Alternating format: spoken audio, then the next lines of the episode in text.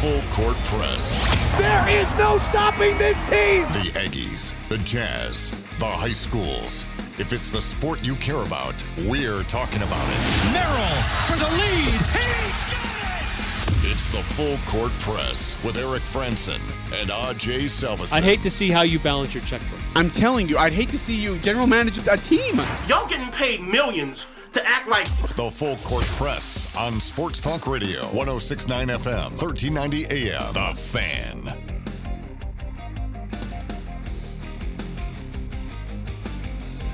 Hey, what's up, everybody? Eric Frandsen, AJ Salvesen with you here on a very wet Monday. But uh, hopefully, you're trying to stay dry. Appreciate you tuning in and having us along with you wherever you may be and however you may be listening, whether that's on the uh, 1069 The Fan mobile app, whether it's streaming online, 1069thefan.com, listening to our podcast after the fact, uh, or 1069 FM or 1390 AM. We appreciate you taking us along with you wherever you are. And certainly a very busy, crazy weekend. And uh, there's some big things happening today, too. Uh, as you just heard there at the top of the hour, uh, that what's trending. Former Utah State head football coach Matt Wells let go at Texas Tech. Uh, we got the current Utah State head football coach Blake Anderson commenting on what happened over the weekend with his Aggie football team escaping a win because of just some crazy, crazy sideline mismanagement for Colorado State. And uh, we had high school football over the weekend. What does this week look like? So, uh, busy day in the NFL. The World Series table is now set. So, a lot of things to get through here on the Full Court Press. And as always, we love to hear from you on our Guild Mortgage text line 435 339 0321 if you want to weigh in on any of those points. Uh, also, don't forget, coming up next hour, our Old Grist Mill bread and butter play of the game. The Bobcats are still playing and they're still winning. So that means we still have bread to give away. So that'll be coming up next hour at 515. But Ajay, let's start out with the news that just uh, we just heard at the top of the hour. There, this happened. Uh, this this news broke. I guess it's been about four hours ago ish, when uh, Texas Tech announced that they were going to be letting go of Matt Wells. Uh, your initial reaction to that news? I was so it's kind of funny. I, uh, well, it's not funny. Um, I was watching the game on Saturday, and you know Texas Tech I think was up 14 twice or 14 and then 10 twice, and uh, couldn't seal the deal. And Kansas State comes back and beats them. When the game ended, I won't tell you who I texted. I texted somebody, and I, I, I said, um, Matt Wells will be done on Monday afternoon. I, I texted the friend and told him that. said Matt Wells will be done Monday afternoon. It didn't make sense. Uh, it doesn't make sense. I think it was a it's a bad decision from Texas Tech. Um, I think that their expectations are way too high, and uh, and they should have let him finish out the year. But just knowing how impatient they are, how impatient the fans are. Um, I mean, they hadn't seen a bowl game in the two years previous that he'd been there, and not sure if they would have saw one this year. They had to win one more game to get there, but in that path, you have Baylor, or you have Oklahoma, Oklahoma State, Baylor, and Iowa State, I think. And so I um. And so Everybody on their schedule to finish out. They have four games left. They've already played eight games. three of them are ranked, right? All of them Are ranked. are top twenty-five. It would have been hard. And so I, I don't know, but here's the thing: is like just let him finish out the year, and if you want to make that decision after, and if well, if you've already made the decision, then can him then can him after the season.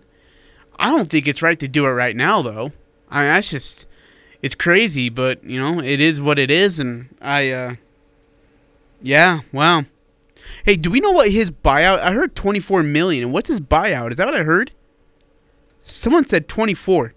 Uh, well, USA Today just did their list of coaches' salaries. And if it's 24, Not You I know mean, what you just do? like two weeks ago. you take to the family, you take the family to Cancun for a whole entire couple of months and I- yeah. just get out of here. That's and th- and that's what Coach Wells should do. Like His I- buyout what- is seven million, about seven point one million. okay, 7.1 million. But is so what is it a buyout though? I guess it is because they're firing The him. school buyout as of December 1st, 2021, because okay, yeah, that makes sense. I, I was like, wait, is it a buyout? But it is because they fired him. basically 7.1 million. You you take two million of that and you say, kids, we're going to Cancun. We're gonna get out of here. We're gonna get out of you know uh, social media. Throw your phones in a bag and let's just get out and and clear your head for a little bit and um, try to regather and regroup. It's just this is hard and I feel bad for him. Um, yeah, shoot. Here's the thing. Um, like I, I like Matt Wells. I love him. I got to work with him personally. Uh, As did I. We had a lot of meetings that, that he was gracious to let us come into, and he was always gracious with his time. Uh, I thought he was very professional. I thought he was smart. I thought he handled things well. Things worked out really well at first. Kind of got a little sticky there. He rebounded, got the team back up, and uh, took advantage of an opportunity that can't begrudge him for. Uh, but was it? Um, it was Gary Anderson, wasn't it? Said, "Hey, the grass isn't always greener." And he knew too. He knew full well what that he was. He definitely knew what that was like, and unfortunately, that's what's played out here for Matt Wells. It just never really got traction there at Texas Tech. Um, it just that Yeah, never. it just never really incorporated. I mean, it And- looked like it so was starting did- to a little bit this year, but even then, I mean, his losses were against bad teams in the Big 12 this year, uh, 13 and 17 overall. Just never really could get things going in the Big 12.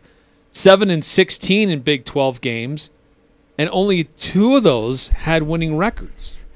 So, but it looked like things were maybe starting to coalesce a little bit this year. That was a team that had been hampered by some key injuries. They had changed over their assistant staff to try to get things figured out. But you're right, Aj. This is his remaining four games. Number four, Oklahoma.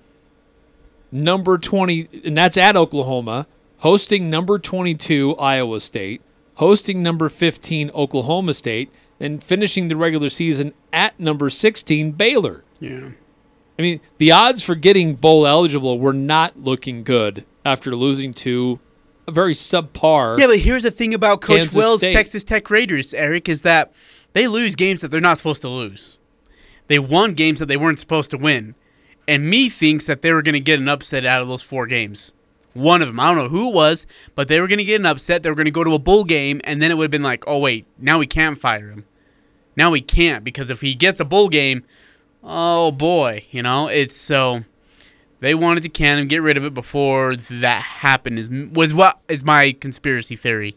Uh, five three three eight. Not surprised Matt Wells is gone. It was a bad hire by Texas Tech to begin with. I don't know. It's not a bad I hire. don't know that it was a bad hire. I mean, look, the style of offense that he was running with Jordan Love and Coach Yost, it was up tempo, high scoring, guys flying all over the field. That was that was vintage Texas Tech. So it made a lot of sense why they targeted him. Nine three one five. Why why fire a guy with a winning winning record at midseason? It's because he was. It's like what you said. It's not who he was beating. It's who he was losing to. That's what stood out. Right. You look at the standings right now, and uh, in the Big 12, and Texas, or excuse me, TCU, who beat Texas Tech not that long ago, they're one and three in conference, three and four overall. They just lost to Kansas State, who's one and three in conference, four and three overall. They did beat Kansas, who's only got one win on the year total. So, I mean, they beat West Virginia, who's one and three in conference, three and four overall. So it in his third year, it, it was still struggling, but he was making progress. I don't know, just two and a half years. That just does not seem enough, unless you know what. Sometimes, and this happens with with the coaches that get elevated out of a mid major to a power school, power uh, in a power conference. If you don't have ties to that conference or to that school, it's real easy for them to let you go. Because there are no affiliations, there's no loyalties.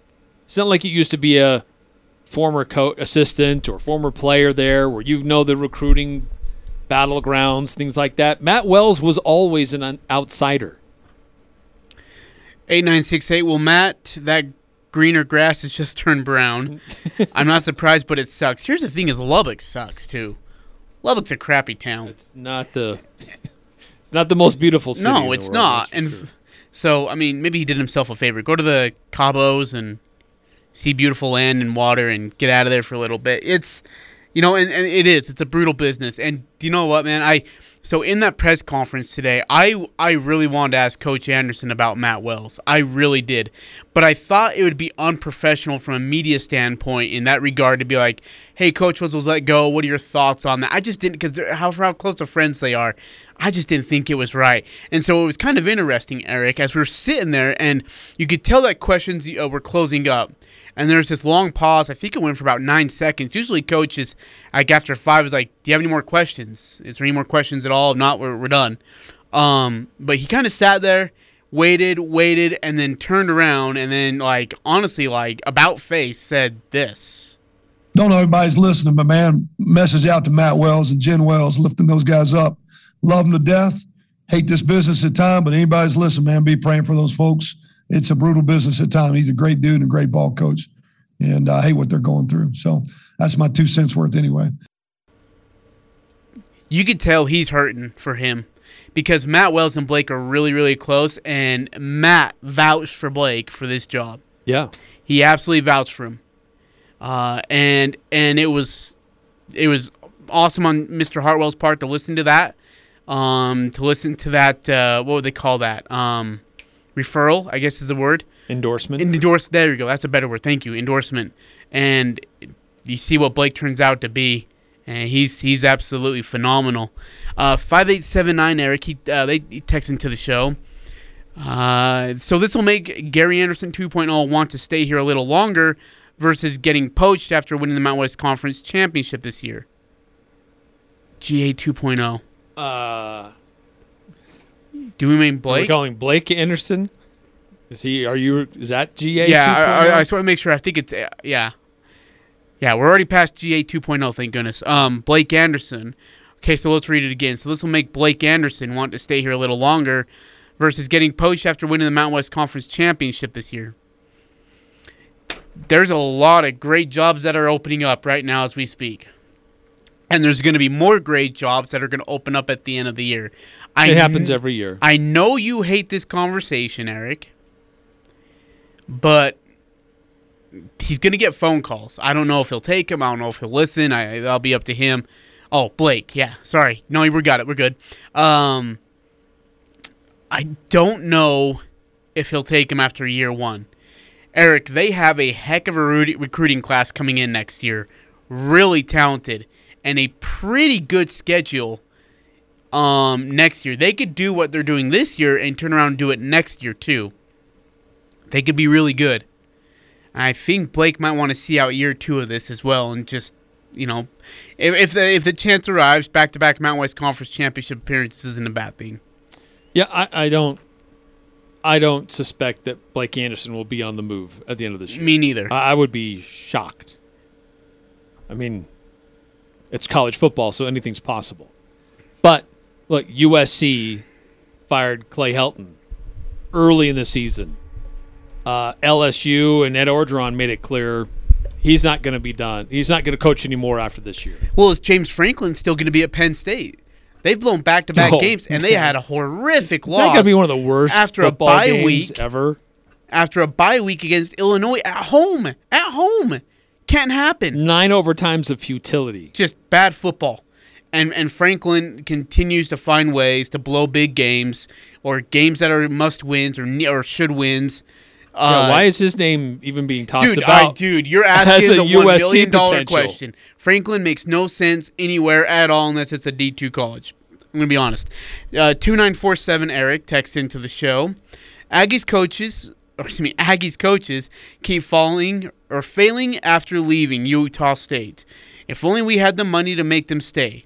I'm not a big Wells fan, but it would be very difficult to be a head coach. Essentially, moving and getting fired every two to four years. Do you know who? Well, I guess we've had since Brent Guy, because we had what back to back coaches get fired. Mick Dennehy was let go. Brent Guy was let go. Gary left. Matt left. Gary came back. Did he resign or get fired? I I think he got fired personally. I don't care what people are trying to say. I think he got fired. Okay, well, one of the two happened, and now we're here with Coach Blake Anderson. And you know, I remember talking to an assistant coach um, at another D1 school, and you know, I asked him about the process of like looking at jobs and taking bigger opportunities and how that works. And they said, dude, just you know, sometimes it's better to stay right put where you're at. Like it might be a smaller school, it may not be a Power Five, but you're winning, you're having success. Why would you want to go anywhere else at this point? You know, you're appreciated for what you're doing there. Why would you want to move from that? Because when you go to the greener pasture, you you figure out that it's a lot harder to take care of the lawn. There's a lot more tools that are needed, and it's so true. It is true. And look, Matt Matt Wells is young enough. He'll be a head coach again. He'll Mm-hmm. probably go somewhere and be an offensive coordinator. Um, and they'll find some success, and then he'll be back in the pool for a head coach. May not be at a Power Five school again. It might be a good thing though. I mean, do you want to deal with that crap all the time? 9310 Matt Wells is the kind of guy who does the right thing and loves football. P5 head coach might not be the perfect fit for him, but he'll rebound just fine next season. And I, I, I like your thinking. I think he takes in a, a coordinator job, whether it's quarterbacks or offense, uh, and he'll run with that for a bit. And when the right job opens up, he'll be back, or he'll be wherever. I just said he'll be back. Um, he'll be wherever he decides to go. He'll be back to wherever he decides to go. Shut up, Eric. Okay. All right. Shut up. Leave me alone. following along with my number two pencil. Look, yeah, I, I'm, I'm, I'm saddened. I'm not totally surprised. I, I, I think the biggest thing that I'm sad about is not because of some deep personal relationship I have with Matt Wells. It's just that coaching. I mean, you only give a guy two and a half years. Do you remember? Only two and a half years. I don't know if I'm allowed to say this on there. Do you remember when we had that conversation when Matt took that gig and the contract was announced and they said, "Okay, Eric, six years, over under." You said it where, and you're like, and I you just sat remember. there. I probably you, took the under. Yeah, and I said it at three and a half, and you said under, and you said three years. Give it. He got through two and a half, almost three. I mean, it's just, it's, but, okay, I, I know Matt didn't win a lot of games, and I know he lost games he shouldn't have, but aren't we setting the expectations a little tad too high here? Like, oh, I mean, too high. I mean, like, I- I- if Texas was, Tech. if he was If it's USC, Texas, Alabama, if he's Notre Dame, six like, and I- one right I now, I get that, but this is Texas Tech. if he's seven and one right now and his one and his lone losses to Kansas, they're probably screaming for him to get fired. Like it's a no-win situation unless you're competing for a Big 12 title and you're in the conversation for a college football playoff. Otherwise, you're not going to make it in there. Cliff Kingsbury went 35 and 40 in six years. Now he's undefeated with Arizona. Oh my Well, heck! Yes, but it's not like he's replacing this great winner that everybody's used to yeah. being in the hunt for a conference title Yep. and big bowl games and all this stuff. Like, They haven't seen that in forever. I feel like they're living in the Mike Leach era. They're still just Oh. stuck on that. They can't get rid of it. Yes. Like it's it's Mike Leach or it's you know and it's in, unless you can do what Mike Leach did, I want you out of here. It's a really and it is. It's an unfair business. Look, I was a high school baseball coach. I mean, we're talking high school, Eric. And you you never made anybody happy. Never, not once. You're always doing something wrong. Um, and that's that's the case here. Is in a P5 job, you're always doing something wrong, even when you're right. Even when you're winning, you're doing something wrong to somebody. It's uh, and and I love what Coach Coach Blake Anderson said. It's a brutal business. Um, that you know he hates this business at times, and I don't blame him one bit, not one bit. Uh, 2947 on our Guild Mortgage text line. The most success comes from longevity with staff and coaching. Uh, USU was able to keep Stew Morrill for several years, and that was the best Aggie basketball had ever been. Stew got offers every year, but chose to stay in Logan. That's what we need with football. We got to really move on from the Stew Morrill analogy. It doesn't. That is not the case, and it will never be the case level. ever again. It will never, ever be the case ever again. The whole Stew Morrill era, at least here at Utah State, I know Nick Saban's a different thing. Um, yeah, I just here at Utah State, the whole Stew Morrill thing has come to a close. Shut the door, lock it. That kind of stuff is done. Uh, I mean, you've got It's a the, stepping stone. you've now. got the guide right over there. But I mean, Matt Wells was a head coach here for what six years, I believe so. and beyond that, you have to go decades to find anybody who was at or more than what he did.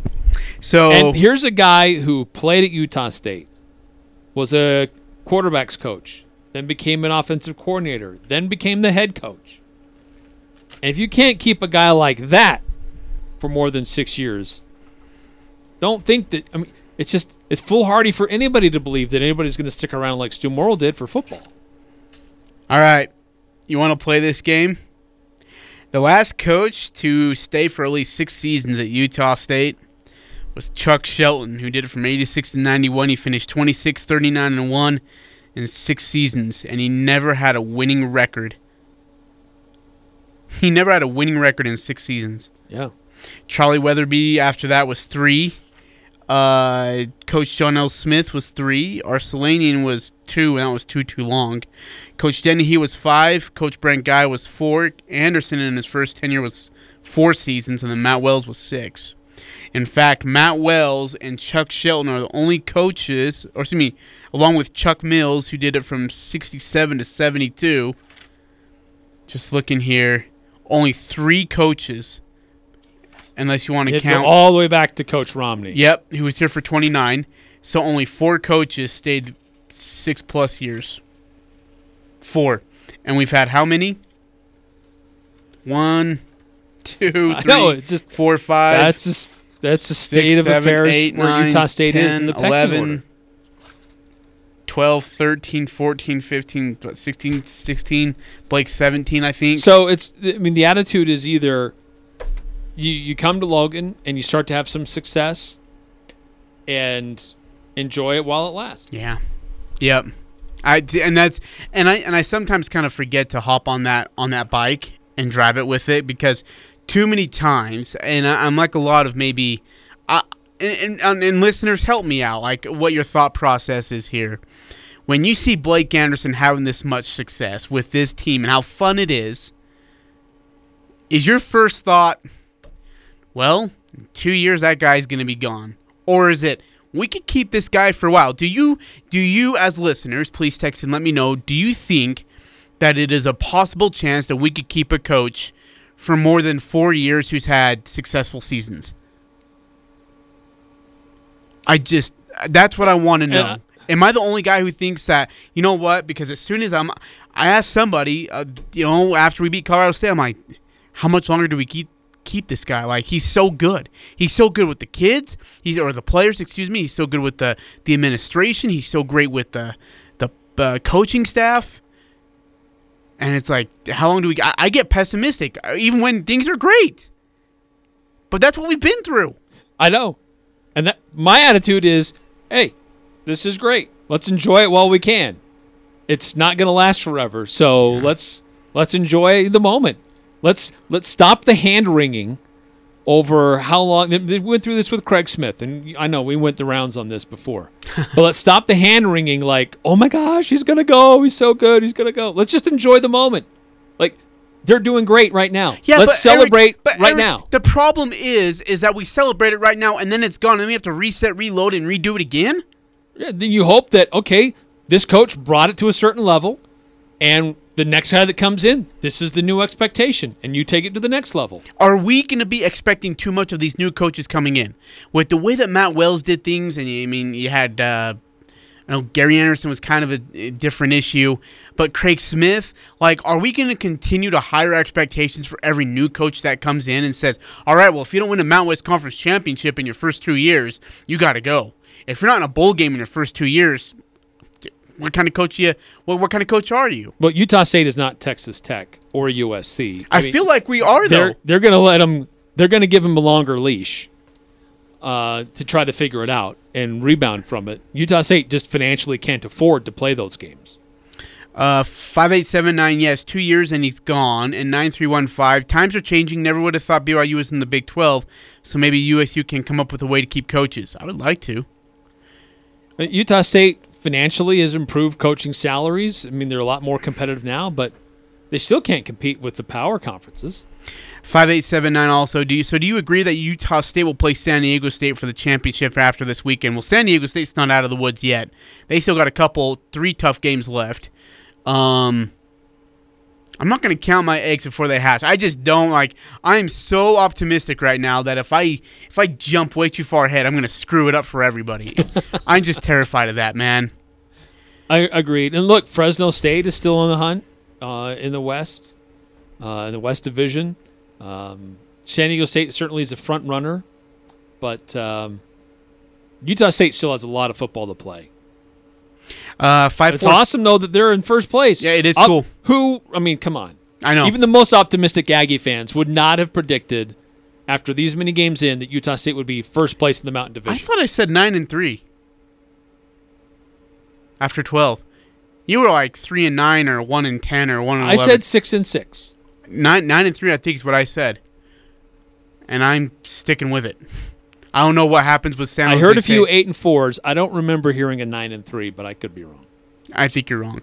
Five four five two. Is there a scenario in which you see Wells getting back on his feet at Utah State, maybe as an OC or something, with how Blake and Matt are close friends? Here is my Q and A for you, Eric. Anthony Tucker might be a hot commodity coming up. Another guy who will be Kyle Cefalo. That guy is doing great things right now. I think that there's going to be some people calling for him. I think Kyle Cefalo um, has done a great job with how he's coached wide receivers. Everywhere he's gone, he's had tremendous success developing very dynamic wide receivers. Um, it would be great if Coach Blake Anderson can retain him. Uh, I don't know if he can. So, like we've talked about, I mean, there's probably a, a great program, Power Five school that says, "Hey, once you come coach our wide receivers?" bring your success. Um, Anthony Tucker, mm, maybe, maybe. Uh, but is there a chance that uh, Matt Wells comes back as an offensive coordinator? Is there a chance? Maybe, because they're close friends. But I highly doubt it. I think if there is, I think there is. Like if there's a Wouldn't chance, that create some weird? Like I used to be the coach here. I know everything about what's going on here. This is how it should be here in in Logan. And Blake Anderson's like, well, I'm the coach, and I don't know. It might get a little weird. No, I don't think Matt Wells would have that problem. I don't think Matt Wells would come in and be like, "Hey, remember when I was here for six years and I went to a couple bowl games and such and won them, and I had Jordan." I don't think we're gonna have that problem. I think it's Matt Wells coming here and saying, "Hey, look, I have a chance to kind of restart, reset, back into town where my family loves it here. I love it here. I'm an alum here. I just want to coach football." And honestly, there was a. I remember what was it? Was it uh, was it was it Mike Sanford Jr. the old, old OC? And dude, he was relieved to be an OC. He was so happy to be an OC after his disastrous time at Western Kentucky. Thrilled, loved it. And I think Matt Wells would be like, "Hey, look, I don't have to be the head coach. I don't have to do press conferences. I don't have to do like all these interviews. You know, it's just I can just focus on one thing, and that's the offense." I don't think that would bother him at all. I, I don't think he'd be a, averse to being a, a, a coordinator, but I think Doing that he's going to get a job at a power Yeah, okay. Power Five school where he'll get double the triple the salary that he would if he were an OC in Logan. 9315, I say we just worry about each game we have every week. Forget about the rest. I said nine wins at the start. I believe 9315 did say nine. Yep. And he's on pace. I love it. Great. 2787.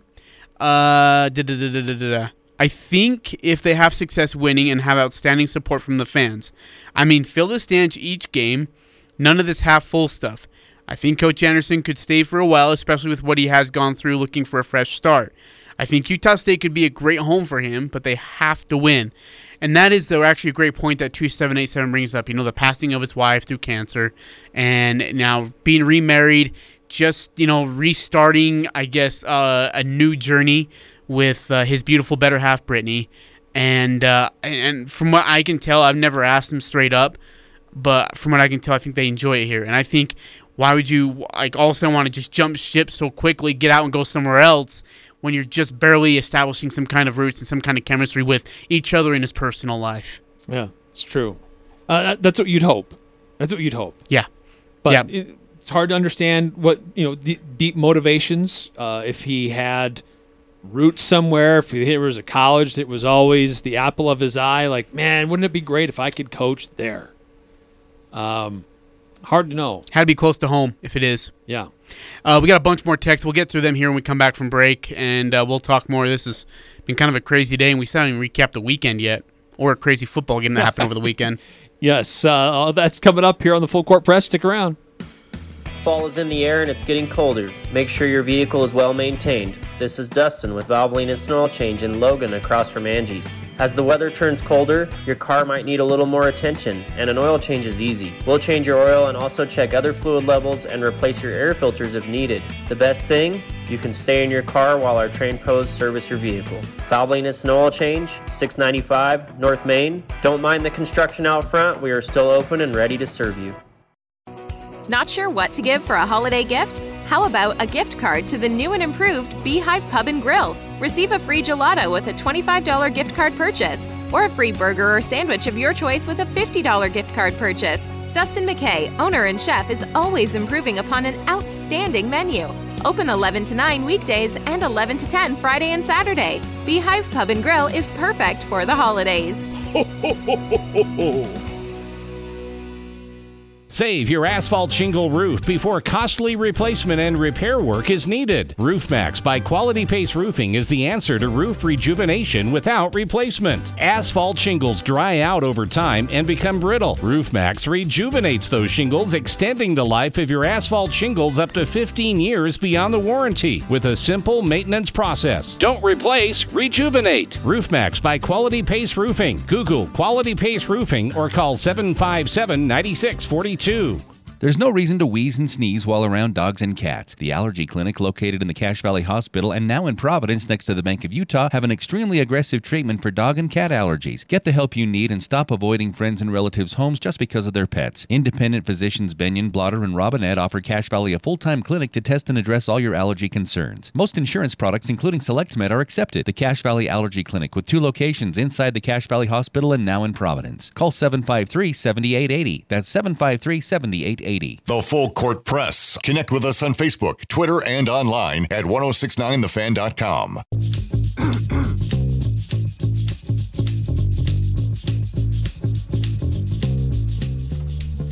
Eric Frandsen and Ajay Salvesen. Love to hear from you. 435 339 0321 on the Guild Mortgage text line.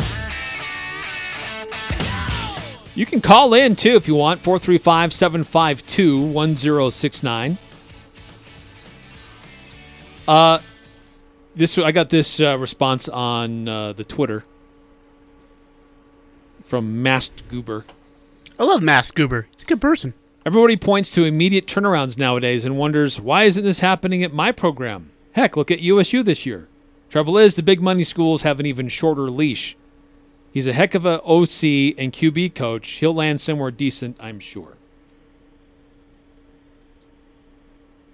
Uh, going back to the, the text lines. Uh, 9310. I think Cefalo has done well, but our OC needs some better O line play to get a better gig. It would help if he had depth and health. Yeah, that would have helped, huh?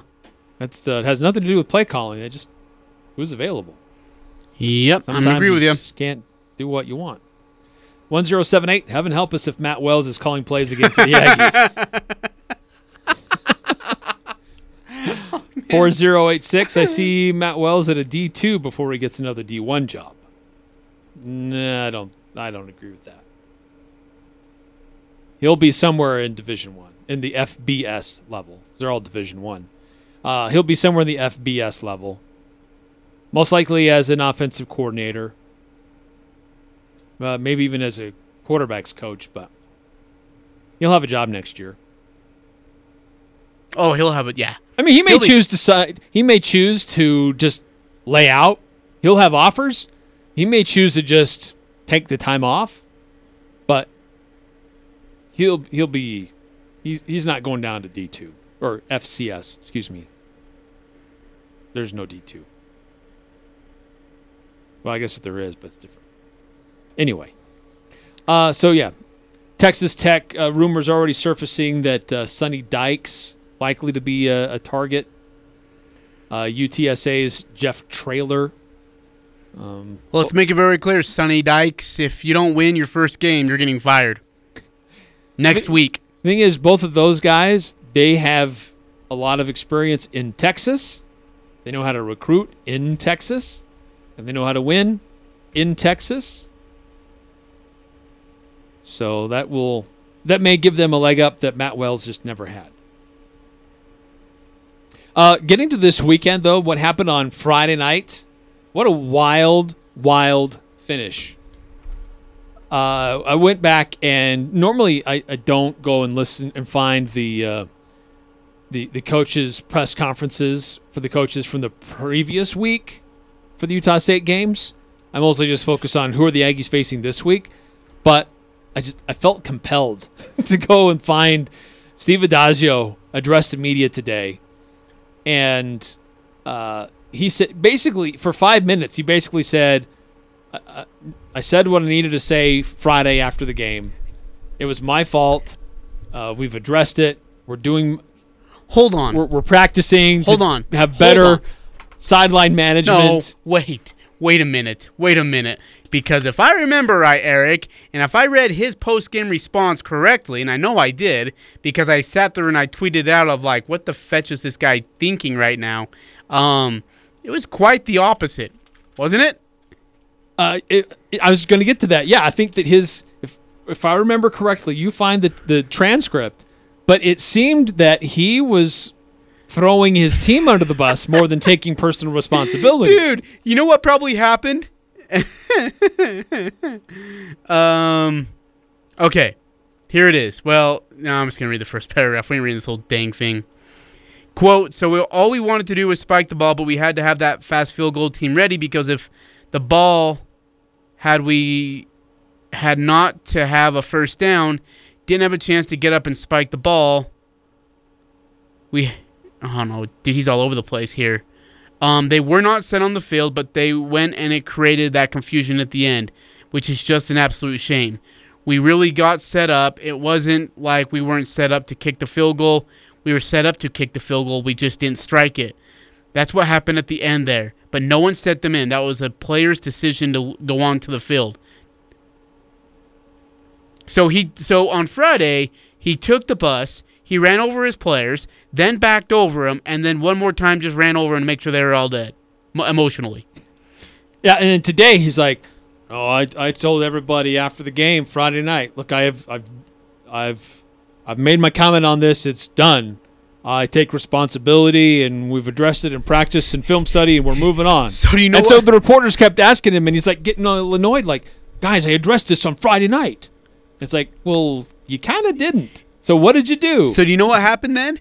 That means the players like when he got on the bus, the players like had their pitchforks and fire sticks, and they're all like, "You either apologize right now and correct yourself, or else you're walking home to back to Colorado State, buddy." Well, it just that's just such a comedy of errors that nobody on that sideline is paying attention. Yeah. because he's like, it's a Mayday field goal attempt, or you run in, you do it real, you set up quick, and you kick it fast. But they were setting up to go in case they didn't get the uh, the third down conversion. Well, they did by like six and seven yards. They went way past the first down marker. So who's not paying attention? Yeah, and uh, is there not anybody on that sideline, a coach or even a grad assistant, like telling people who's coming in and who's coming out? Uh, see, 9463, haha. My immediate knee jerk reaction to that play was that he should be let go. That was inexcusable. Not wrong. Here's K. But Eric, I've I've got so many questions for you. Can Totally we can we start at the first of this drive? Okay, well actually, can we start before that? The play call to Scarver. I loved it. I love the jet sweep idea. Give it to Scarver, fast guy. Let's see if he can create yards on his own. I have no problem with that play call. Okay. Um, so we punt it to them. They have the ball on their own nine yard line. I mean, backyard. And they have to roll down the field with no timeouts. Zero.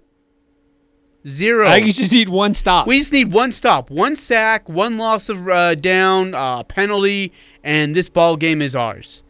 Instead, Eric, we end up going into like crisis mode, and they're just trickling the ball downfield like where they're playing like a seven on ghost passing league. Everything was open in the middle. Oh, er- dude, everything was open everywhere. I mean, they're just mm, bam jam, thank you, ma'am.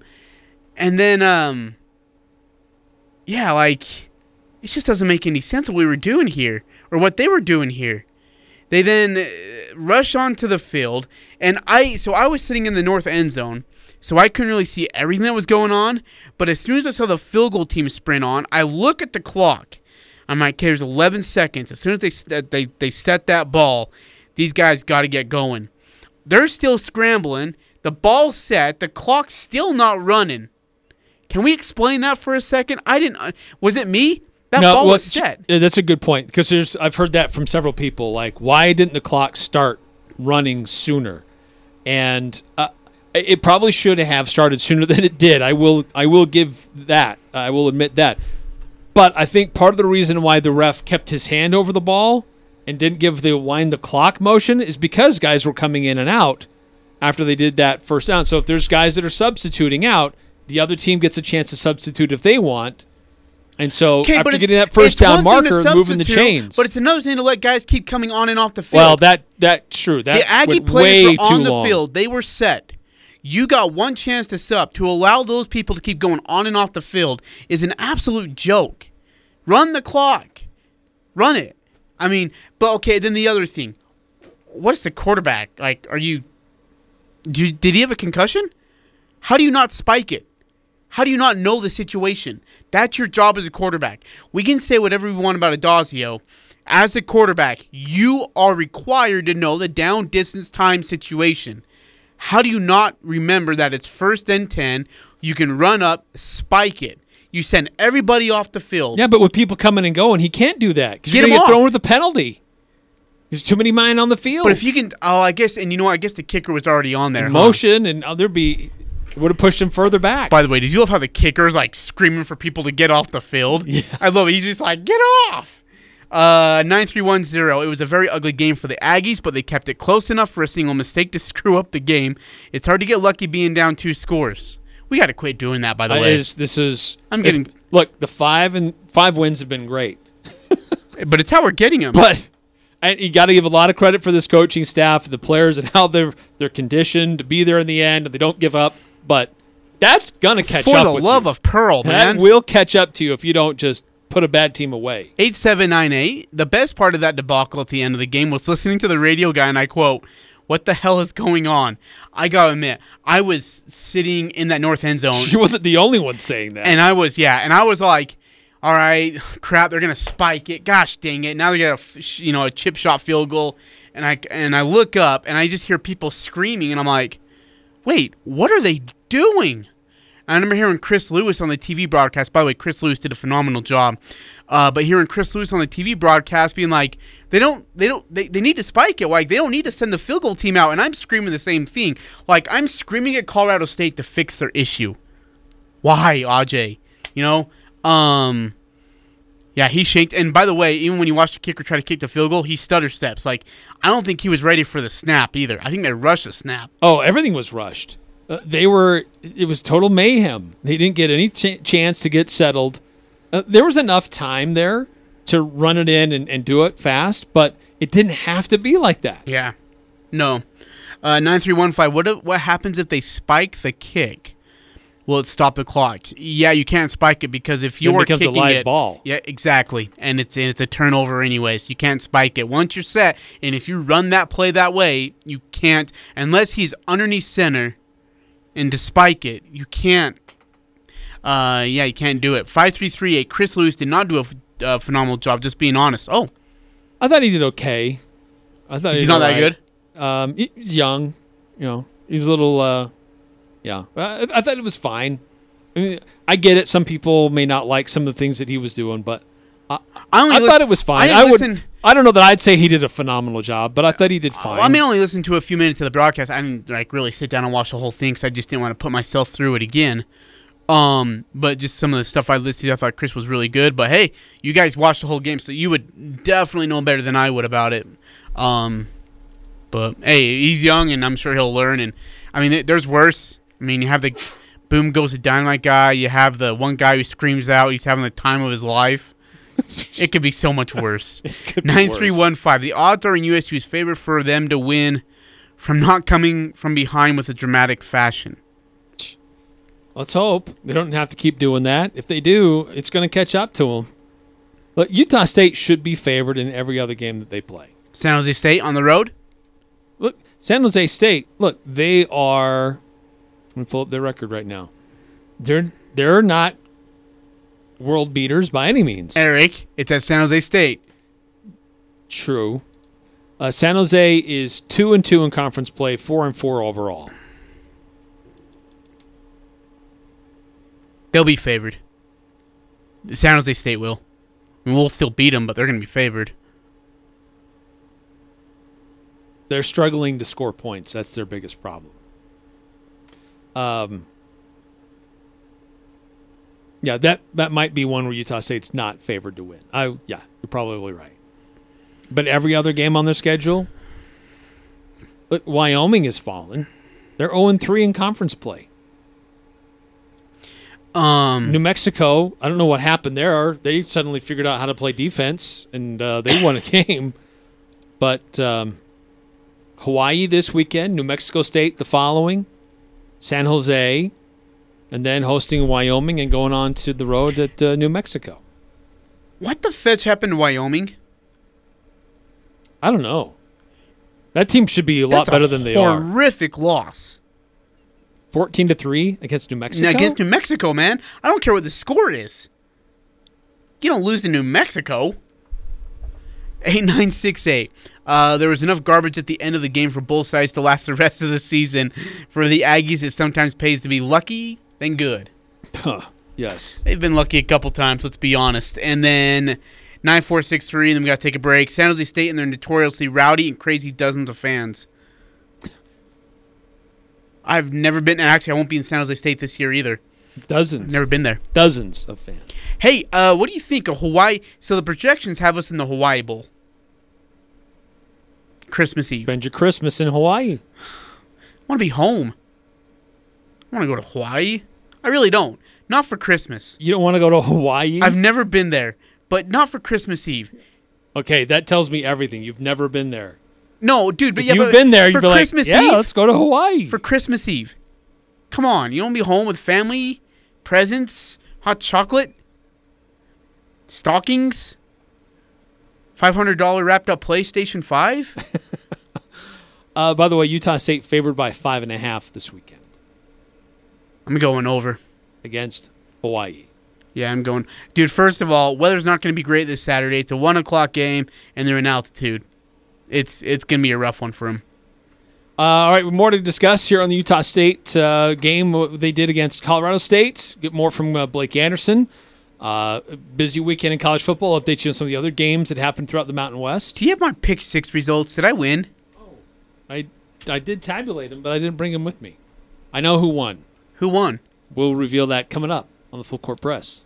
Hey Cache Valley, fall is in the air and spooky season is right around the corner, which means it's that time of year again. This is Kim with the Logan City Police Department, and we are proud to be joining up with the Bridgerland Applied Technology College of Animal Sciences to hold our dog chipping clinic. The clinic will be held October 30th from 10 a.m. to 2 p.m. at the BATC West campus. Pre registration is $8 per dog and can be done by calling 435 716 9300. Registration at the door will be $10. Remember, all dogs must be on a leash and have proof of rabies vaccination populations this is Jarek with Jarek's Fine Jewelry. October is our anniversary month. We've been helping couples find the perfect rings for over a decade. So to celebrate, we want to treat you to an anniversary dinner. Make it a date night on us. Come engagement ring shopping or anniversary shopping at Jarek's Fine Jewelry. We have over 3,000 rings in stock, including the newest custom designs. With no strings attached, no purchase necessary, we will buy your dinner at Sweeto Burrito. The entire month of October, come in ring shopping and Sweeto is on us. Make date night special. Make it Jarek's.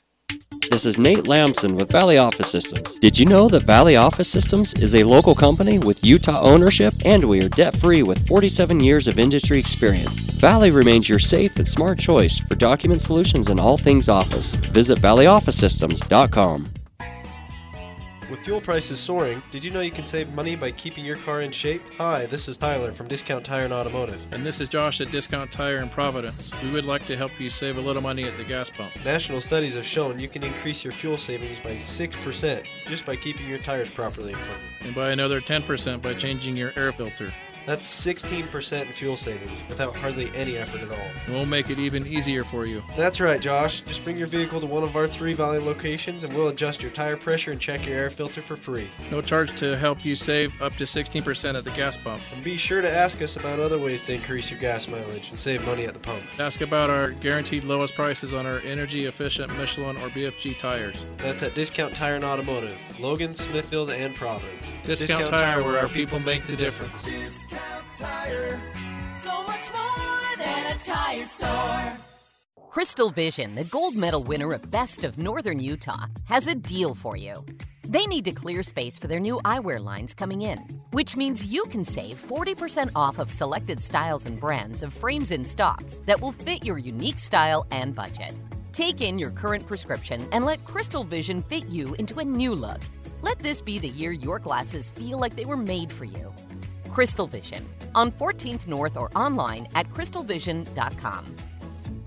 This is Bruce Rigby from Cache Valley Bank. People come to me all the time and say, wow, Cache Valley Bank is growing. We are growing and providing banking services to many communities in Utah and particularly here in Cache Valley. Cache Valley Bank is actively involved in our communities with local people who can make decisions quickly and professionally. We're a community bank and Cache Valley is important to us. Cache Valley Bank, growing, expanding, and proud to have our roots firmly planted in Cache Valley. Cache Valley Bank, member FDIC. The Aggies, Jazz, high schools, even the Pee Wees T ball team. It's the Full Court Press on Sports Talk Radio. The Fan.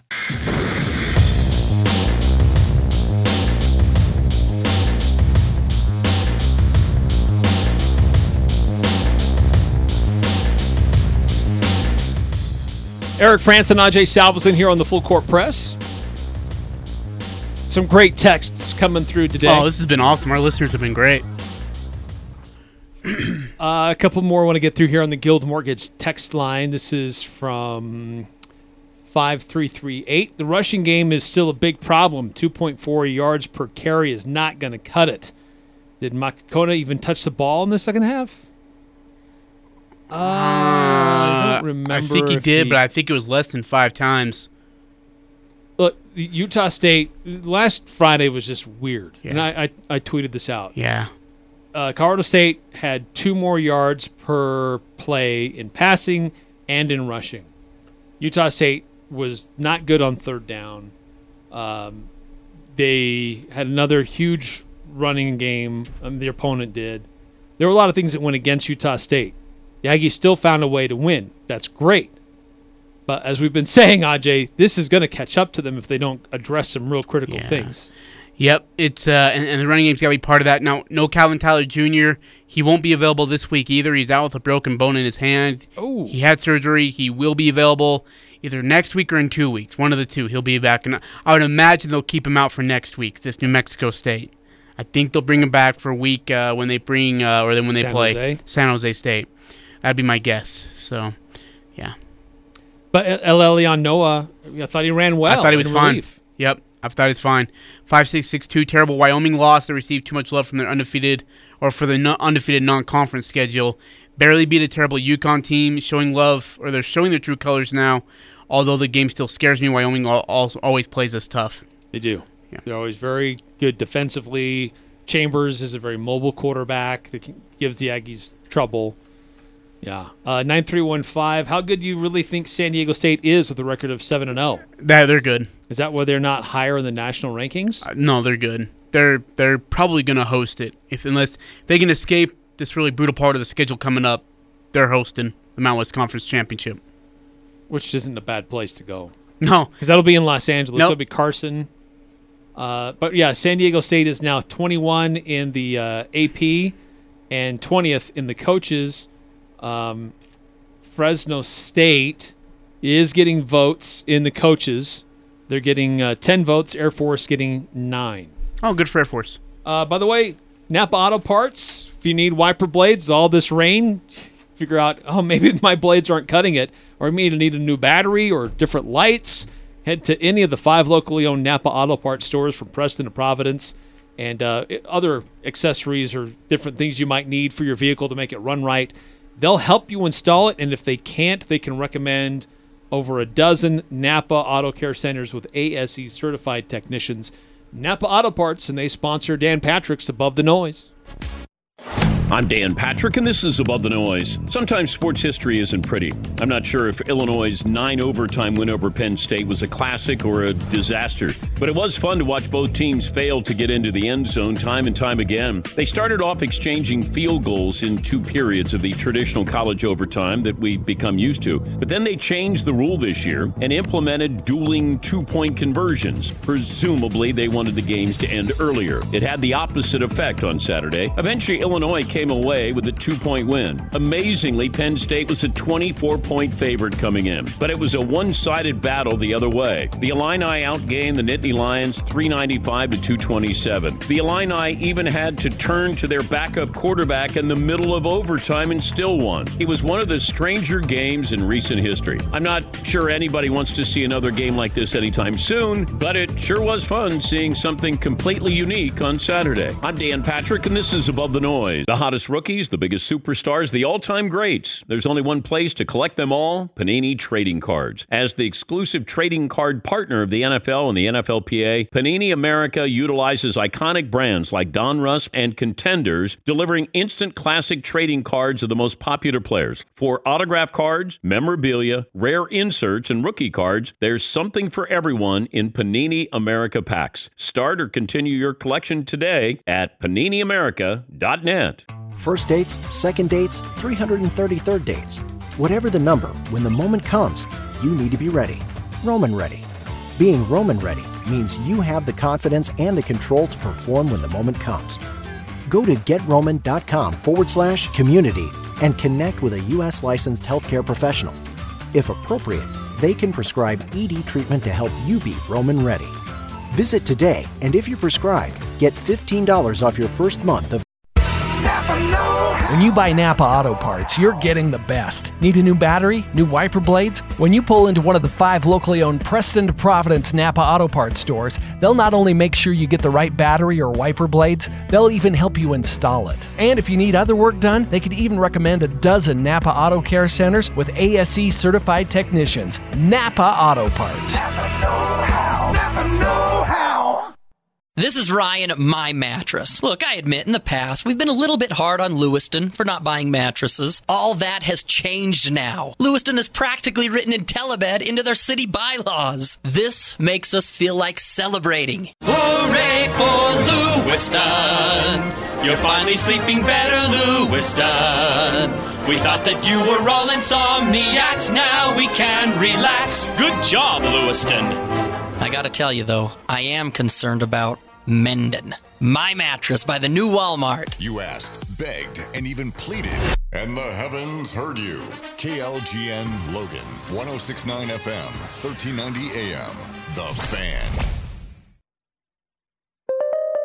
We are here's what you need to know. Still over an hour away from kickoff of the Monday night game at Seattle. New Orleans visiting. Rain and wind expected there. The Packers placed wide receiver Davante Adams on the COVID list this Thursday night. Green Bay at 6 and 1 plays at Arizona 7 and 0 on Fox TV. Packers defensive coordinator Joe Barry tested positive for the virus, so the team will conduct all virtual meetings this week. Bears head coach Matt Nagy tested positive for COVID. The Jets acquired veteran quarterback Joe Flacco from the Eagles reportedly. His rookie quarterback Zach Wilson will miss at least two weeks with a PCL sprain. The Eagles claim quarterback Reid Sinnett from the Dolphins. Miami will place running back Malcolm Brown on IR along with safety Jason McCourty. Texas Tech fired head coach Matt Wells. He went 7 and 16 in conference in less than three seasons there. Among the NBA games tonight, Washington with Bradley Beal at Brooklyn. I'm Steve DeSager.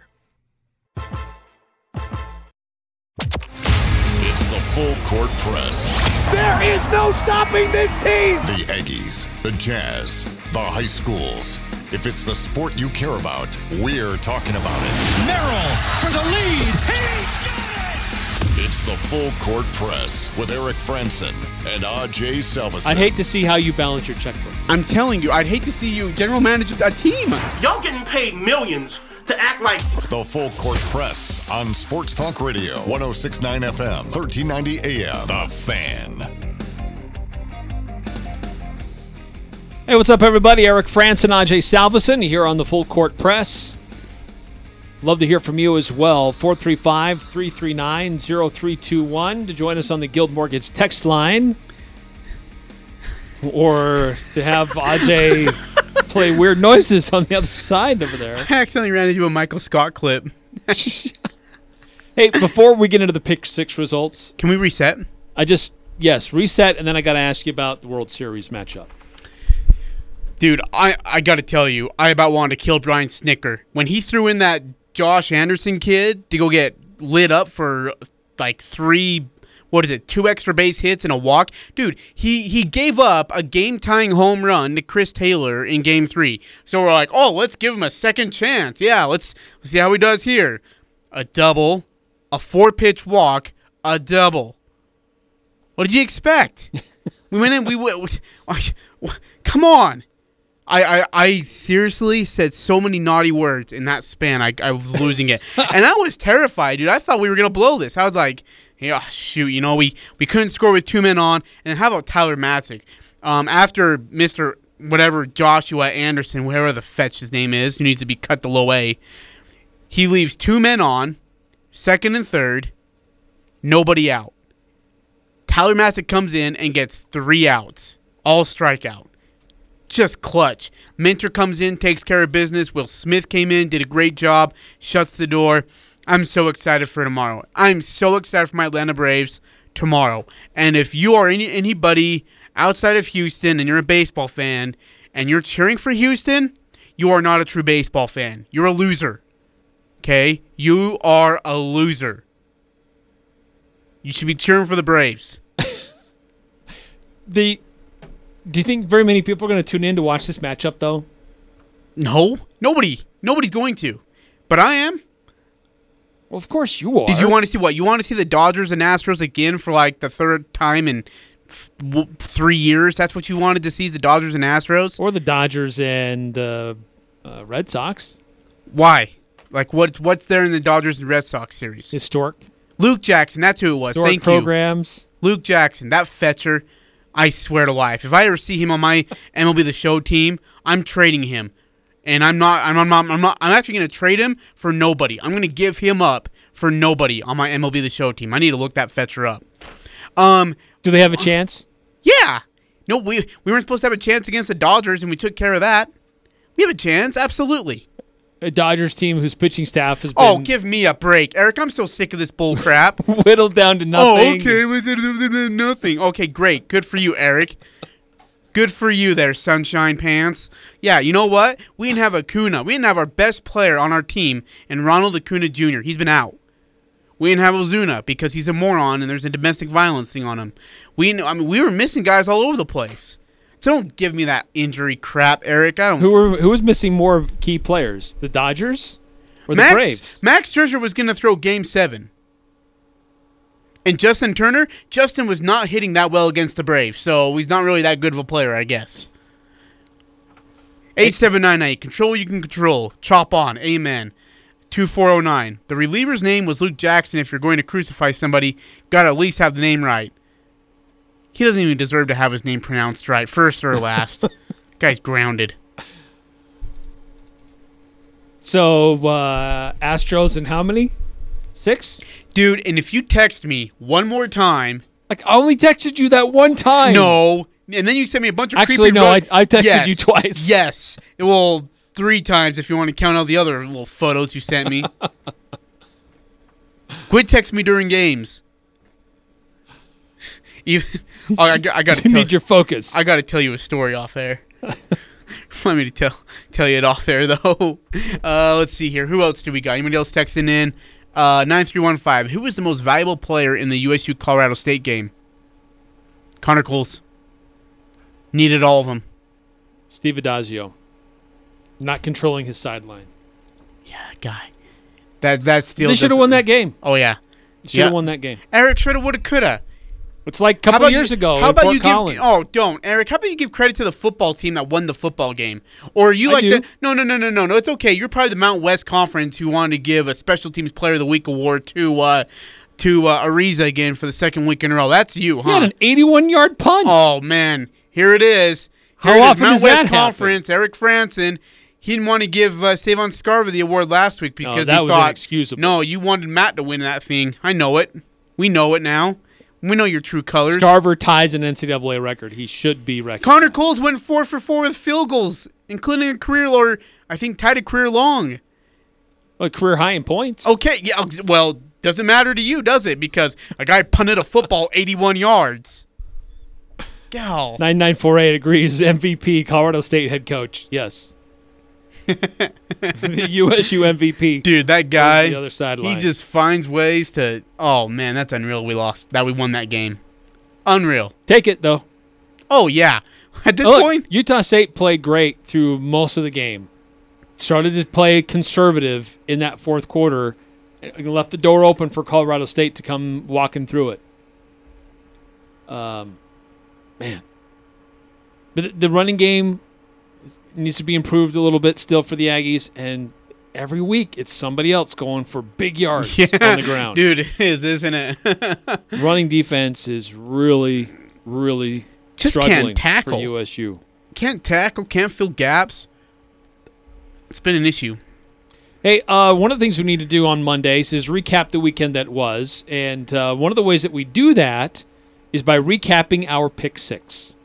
Like, so we go through on uh, Thursday to try to predict what's going to happen for the upcoming weekend. And I take three lines, Aj takes three lines, we put them all together, and we see who wins. So, here we go. This is what we uh, tried to predict. How close did we get it? Um, Zach Wilson or Mac Jones? Who would have more turnovers? Turns out neither one of them had any turnovers. Zach Wilson got hurt and got taken out of the game before we could have any Dude, that looked bad too. I'm glad he's all right. Uh, Packers over the Washington football team. You set the line at seven and a half. The final score is 24 to 10, so it was 14. We both took the over, so we both got that correct. San Diego State uh, and Air Force faced each other, and uh, you put the Air Force rushing yards at 225 and a half. San Diego State only gave up 192. We both took the under, so we both got that right. so we're both two and two. Uh, okay, so USU tackles for loss. Set the line at four and a half. They only had three. I took the under. You took the over. So I got that one right. Uh, Rudy Gobert rebounds at Sacramento. Set the line at 12 and a half. Uh, he had 20. I took the over. You took the under. So I got that right. And then Pitt over Clemson by three and a half. I took the over. You took the under. It was Pitt by 10. So, for those keeping track at home, I got five. Ajay, you got two. So who won? I was. Sorry, I'm watching The Office here. Did I win? No, no. Sorry, you did not win. You did not win. Dude, oh, yeah, I hate this game. I never win. USU tackles for loss only three. Colorado State had 13. Yeah, we were sacked six times though. Eight. Eight. Sorry, e- eight. So five of them were others. Eight times, dude. Okay, let me ask you: Is it Bonner or is it the line? Yes. Some of those are on the offensive line. He doesn't have much time. But th- th- at least three or four of those sacks were on Bonner. Just throw the ball away. Just get rid of it. Some of those are on him. But some of those are on an offensive line that just got overwhelmed.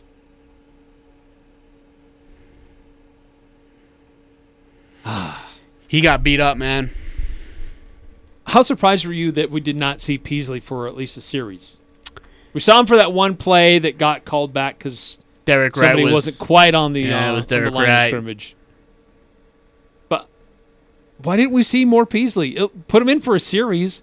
Bonner was getting destroyed Yeah, out there. I thought there. we were gonna try and involve Peasley still.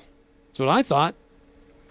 A, a big defensive front that's coming after you. Get a guy who that can get away from it. Mm-hmm. At least give your other guy a chance to catch his breath. Yeah. Yeah, Bonner took Put his spleen beating, back in place. Even our running game took a beating. Yeah, I was a little surprised by that. Makes two of us. Yeah, I'm and I, I'm not. Well, I wouldn't say disappointed, but not thrilled with Bonner's decision making. I mean, seven games and he's thrown an interception in every one of them. Love to have a turnover-free game. That'd be cool. Don't know what that's like. Uh, Seriously. Yeah. Hey, how about that pooch kick that ended up being a uh, recovery for Utah State? Oh, that was phenomenal. I thought that thing was going out of bounds. I was like, stay in bounds, stay in bounds. Oh, what the heck was the Colorado State receiver doing? Uh, go after it. Like, if, if you got a fair catch it, do it. But that thing's at the 30. Again, that's a poorly disciplined team. They they didn't know. They didn't know what was going on. Yeah. They figured, oh, it'll just we'll just let it don't touch it, let it roll to its death, whatever. Utah State, no, let's go jump on it. It's live ball. Yeah. It's like a really long uh, uh, onside kick. So that was huge. Big turning point. All right, Ajay, I know you got to step out. Uh, on your way out, make sure you find something for me for a pick six. Man, I'll give you the M&Ms that you keep throwing at me that I've collected, man. Stop throwing M&Ms at me. Please. Oh, you got to do your, uh, let's see here, 9948. Can Ajay be allowed for help for upcoming pick six? What he is doing is losing, what, what he's doing losing is impressive. you, I think we might need to make some exceptions here. You may be able to outsource your uh, your answers, your picks. Wait, then you would accuse me of cheating if I won, though. No, I'll play it fair and square. I feel like you would try to find a caveat to be like, no, you really didn't win. Your listeners won, so they get the treat. Well, do I have, do I own up? I may be a few days late sometimes, A but I always own up. 9315. I want to hear what words a coach Howdy Doody would use to describe the end of the USU Colorado State game. AJ is a winner every day in my book. I'm so sick of losing. Oh, you got to do your bread and butter play of the game, huh? Oh, yes, we do. Let's. I'm out. All right. Uh, I'm going to pull a Mack Brown right now. I'm going to leave mid broadcast. and just, I'm out, guys. Yeah, that was that wasn't in a Utah State game? It was a BYU game. Oh, that was so weird. He just left and left. uh Was it Joe Tessitore? Or is it, no, it was Joe Pash, uh, the Pac-12 guy. Left him just hanging out there for the rest of the broadcast, and that was in the first half, man. So he he was calling the game by himself. The play-by-play guy was. Nobody else. Nobody else slid in there. All right, we got a Old Gristmill. Let's do this. All right, so 435 752 1069. If you recall what the old grist mill bread and butter play of the game was from Friday afternoon, Skyview uh, played. Who did they beat? It was Hurricane, 34 to 3. So Mashed if you, 'em. if you remember what that uh, play was, 435 752 1069. And it's kind of like a two-part special, isn't it? Uh, well, there's kind of two things that happen back to back. Yeah. But I mean, if you get part of it, If you get most of it, No, Eric. Don't cut corners. That's not how we. That's not how people become great. look at you, life coach over there. Don't cut corners. 435 752 1069. Call right now if you can correctly identify the old grist mill bread and butter play the game from Skyview and their victory over Hurricane. Uh, those games are archived, and you can go back and watch them on CacheValleyDaily.com. Take a step aside here in the full court press. When we come back, we'll give away some bread and hear more from Blake Anderson. Also, uh, get more of his reactions to his team's victory over Colorado State on Friday night. My part time service in the Army National Guard makes it possible for me to be more for the community I call home. I'm a better neighbor because my service has taught me how important it is to be a team player. My training helps me in my classes when I give attention to detail to the task at hand. My service in the Army National Guard allows me to keep my country safe from threats. Learn more about how you too can live and serve part time by visiting NationalGuard.com. Sponsored by the Utah Army National Guard. Aired by the Utah Broadcasters Association and this station. Fall is in the air and it's getting colder. Make sure your vehicle is well maintained. This is Dustin with Valvoline Instant Oil Change in Logan across from Angie's. As the weather turns colder, your car might need a little more attention, and an oil change is easy. We'll change your oil and also check other fluid levels and replace your air filters if needed. The best thing? You can stay in your car while our trained pros service your vehicle. Valvoline Instant Oil Change, 695 North Main. Don't mind the construction out front, we are still open and ready to serve you. Building, remodeling, Daryl's has the wall oven for you. This is Jay from Daryl's Appliance. We have a great selection of single and double Whirlpool wall ovens in stock right now. Whirlpool wall ovens help you manage mealtime for the whole family. That's at Daryl's, where service always comes first. Daryl's West on Airport Road. See Daryl's Appliance in beautiful downtown Benson.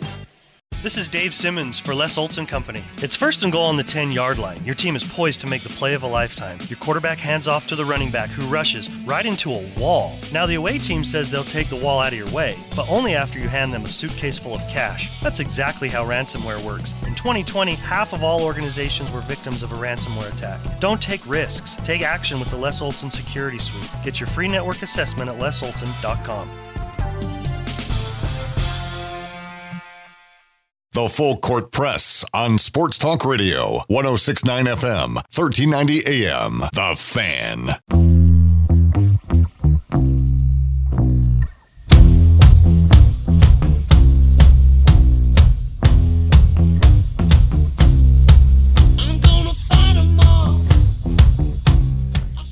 Hey, congratulations to Mary. She got the uh, play correct for the old gristmill bread and butter play of the game. And this happened, uh, really, there's two plays that uh, kind of transpired here. This was in the third quarter, near the end of the third. Reed Wild had a 51 yard run down to the three yard line, and on the next play, dives in from three yards out. Skyview extends their lead 27 to 3, a little over a minute to go in the third quarter. That was the longest run of the day for Skyview. So, congratulations to Mary. She gets uh, four loaves of bread from the old grist mill. Skyview has another game to play, so we will give away more bread next week.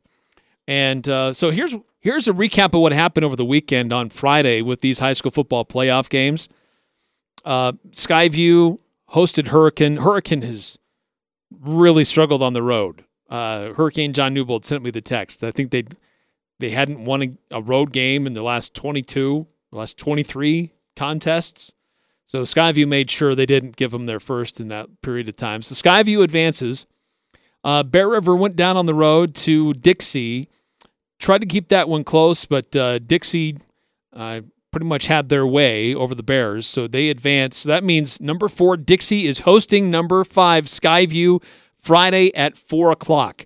That's the confirmed kick time uh, down there at Dixie. We will have that here on the fan Friday afternoon, so we will not have a show Friday. We will uh, turn the airwaves over to Hurricane John Newbold and Rex Davis as they uh, call the play-by-play for the uh, quarterfinals in the UHSAA 4A football state championships. Um, the uh, Logan Grizzlies taking care of Cedar 46 to 24. Logan had really struggled in their uh, three previous games generating offense and then also st- uh, stopping opponents' offense. Uh, for three straight, they'd been giving up like 40 something and only scored seven, maybe 10. Totally flipped the script. Uh, of course, they had a week off. They were able to get healthy, get some guys back, and that made a big difference. So Logan took care of Cedar 46 to 24. And for their reward, they don't have to travel very far. They go to Millville to take on Ridgeline. Ridgeline was one of those schools just a few weeks ago that beat up on Logan, like 49 to 7. Um, but uh, that game will be Friday, and uh, that kick time is scheduled for 5 o'clock on Friday. Uh, Mountain Crest went on the road down to Crimson Cliffs. Mustangs uh, struggled to find any offense. Uh, they lose 30 to nothing. Crimson Cliffs, after shutting out the Mustangs, will be making the trip north to take on Green Canyon, and uh, that game is scheduled Friday at six o'clock, and uh, that'll be on Light FM, uh, 100.9. By the way, the Ridgeline Logan game that'll be two different places to listen to that one on 104.5 The Ranch and on KVNU 610 AM, 102.1 FM. And we're going to have video uh, of all those games as well on Cache Valley Daily, streaming on Cache Valley Daily. So you can watch those games. The other game that will be in action will be another region rematch. Uh, this will be number one Desert Hills versus number nine Pineview, who got the uh, slight upset over number eight Snow Canyon last week, 31 to 22. So Pineview and Desert Hills will play each other on Friday.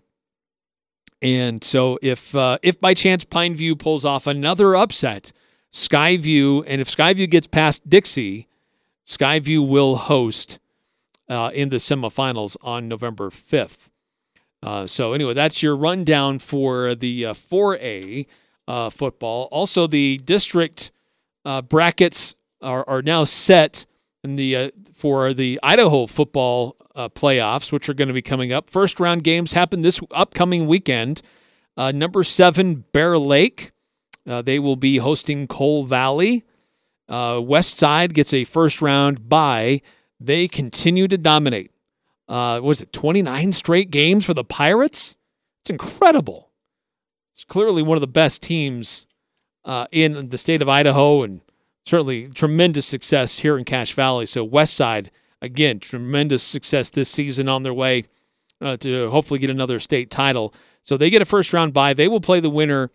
Uh, well, they will get the number eight seed. Things kind of get reset after the first round. So um, kind of depends on the outcomes of the first round for who their opponent is going to be. Uh, and uh, Preston, um, did not, well, excuse me, they did make the uh, 4A state football bracket. They're the number nine team, and they will face number eight, Shelley. And uh, again, that's taking place uh, later on this weekend as well. So uh, Preston finishing at uh, number eight, uh, seven in the final 4A rankings, though in these because of the way they've they've seeded things, Preston is number nine in the seedings. So don't really understand how that works, but uh, nonetheless, West Side finishes number one in two way with a perfect 8 0 record, edging out uh, North Fremont, who was also undefeated. But uh, Bear Lake finishes number four in the rankings, um, and uh, Malad finishes number 13. Soda Springs number 12. So some updates on what's going on with high school football. And by the way, also a shout out to Box Elder, who went on the road at Tooele and beat Tooele. So they survive for another game. So congratulations to the Bees playing some good football and getting some more time as well. So anyway, that's a quick update on high school football and what's going on there. Uh, academic all-state uh, rankings uh, or recognitions were also released recently. You can go to CacheValleyDaily.com. Able to, to uh, put those together uh, by sport uh, all the different the dozens of athletes uh, in Utah High School Activities Association who were recognized for their work uh, on the field of play, but also and more importantly in the classroom. So you can go check that out on CacheValleyDaily.com uh, right now. Uh, back to the Guild Mortgage text line. A couple texts that have come through. 8968. One way or another, Colorado State finds a way to screw themselves out of a win against the Aggies. Isn't that wild?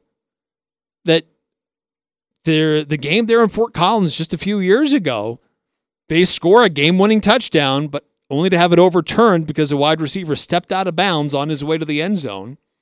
And then what happened on Friday night? It was there for the taking, and just they mess up, slight little mistake, and it caused them the victory and uh, snatched defeat out of the jaws of victory. And uh, Utah State certainly will take it all day, every day. Uh, 2603. USU is lucky CSU made a bonehead call to rush the potential game winning kick, but I'll take it. Yes, man, amen. Talk about boneheaded play. Steve Addazio uh, earlier today. Um, look, well, let me backtrack this. Friday night after the game, he's basically saying nobody told those kids to th- those players to run onto the field. Um, so he's kind of throwing the players under the bus. He's not taking responsibility. No coach told him to do it. Somebody had to get them prepared.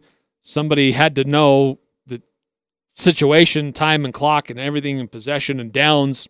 But somebody wasn't paying attention. Nobody hauled them in. So there's mass hysteria uh, and confusion. Uh, after the game, he said he, he was saying, you know, nobody sent them in. They ran onto the field themselves. And then today, Steve Addazio, head coach of Colorado State, saying, That's my fault. Uh, we've addressed it. We've gone over the film. It's not going to happen again. So, as long as it doesn't happen uh, to Utah State, that's okay. We'll take the win.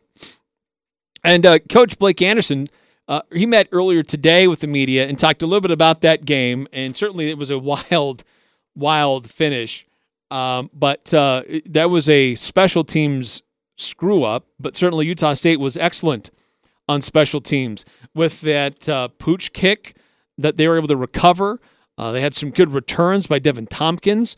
They were kicking away from Savon Scarver, and Tompkins did a phenomenal job in his return game. And then Connor Coles got back on track. So important for him to see that first one go through the uprights after a couple of bad games of missing and getting a, a kick blocked. Really, really important for him to get that through the uprights. And uh, Blake Anderson earlier today talking about the importance of his special teams and how well they did against Colorado State. We spend a ton of time. Uh, we, we, we feel like it it uh, deserves just the same amount of attention as offense and defense. Uh, I think Coach Nick Kaprimski and Bobby Dodd and, and really the staff, because we all coach it. Uh, I think everybody puts a tremendous amount of time and energy into it. We all respect that it's it's got a chance to impact every game, especially close games and games that you might be physically a little bit outmatched in some areas. And we knew size and power was going to be a concern all day. The good thing about special teams is you play it out in space, and that's where speed and quickness tend to play a big factor, and it did. We were able to get to the ball that was on the ground. We were a little bit quicker and a step better. We were able to cover kicks well. Uh, we set up, you know, big kick return. So a lot of good things, and obviously Connor stepping up and really kind of getting back to what we all expected he was capable of doing in, in kicking field goals. So um, we believe in it. I believe in it. We have starters on those units in every phase, and we take a tremendous amount of pride. And, and I felt like before the season started, it was an area that could impact games for us in maybe ways that um, that we weren't quite ready to impact in on offense and defense. And luckily, we're getting some big impactful plays in those other areas. But we are these kids do take a lot of pride in how we play on special teams, and it showed up big in this one. It did. It was a huge component, uh, part of the game. Uh, it won all three phases. Uh, in that sense, and certainly special teams played a huge role. Yeah, it is unfortunate that Connor Coles did not get special teams player of the week for his uh, multi- four field goals. They're all from from distance, and he was perfect for uh, for PATs as well. And just getting back on track after a couple of games where he really had been struggling. Uh, so awesome to see that uh, come together for him and for that unit, and to see that team uh, really give him confidence. Loved hearing his comments after the game uh, when we were on KVNU Aggie call, hearing him talk about how the, the coaching staff and the players just kept focusing on getting better today. Let's just focus on the now and uh, let's not worry about what happened last game or last week or two weeks ago. And uh, that really helped him stay positive and, and get through it. And uh, certainly uh, they needed every one of those points to secure that win. Now, one of the things that we, as we've talked about, that's a problem for Utah State and was clearly an issue against Colorado State was quarterback protection. Uh, Logan Bonner was getting killed. He was getting hit on almost every play. Uh, they had 13 tackles for loss, uh, eight sacks, uh, many quarterback hurries. He got knocked around, and uh, Blake Anderson addressed that. Like this, Utah State has to do better with protecting the quarterback, whomever it is, whether it's Bonner or Peasley. Aggie's got to do a better job.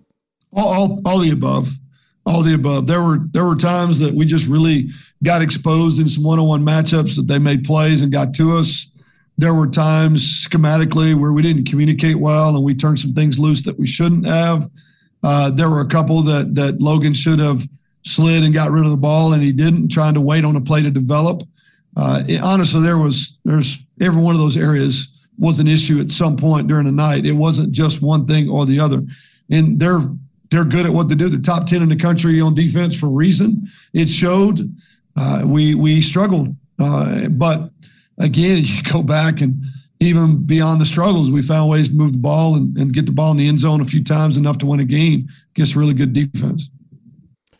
Right. Look, Logan Bonner's a gamer. Like he's always looking to make a play, and I I think, love that about him. Uh, but at the same time, he's got to know when to just get rid of it um, and to, to really get rid of it, not just try to make a play as he's going down or on his back foot or something, you know, as he's uh, on the run and, and slipping.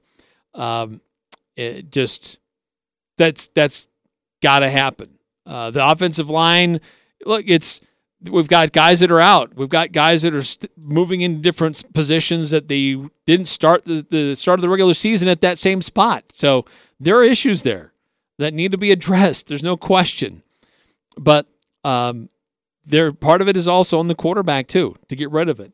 Uh, that offensive line needs to uh, to shore up and do a little better job of uh, hanging in there and giving him a little better time. A running back that's got to recognize where the blitz is coming from, and the tight ends too holding their blocks. So it's it's a lot of things that uh, need to be better for Utah State. Uh, 9176 on our Guild Mortgage text line. Why doesn't anyone address the fact the refs should have started the clock and the time should have run out and there was motion that should have been called? Uh, I'm assuming you're talking about that last play there for uh, Colorado State. It, there was a lot of craziness there. Yeah, the with Colorado State players running on the field and players coming in and out, they did take too long to start the clock. I was a little surprised at that. I think they were giving Colorado State time to make their substitutions. But still, once that first down marker is set, and the chains are set, and the ball's there, that should be wind the clock. Let's go. So there were a couple of seconds that went uh, before that uh, play clock really started going. So I was shocked at that. There was a lot of movement and, and uh, back and forth, but they I, it seemed like they did get set in time to make the snap, but that was such a wild, wild finish.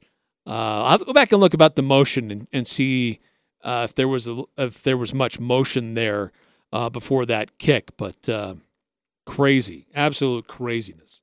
Uh, five three three eight. If there's one criticism I have of Blake Anderson, is that I think he's too invested in Bonner.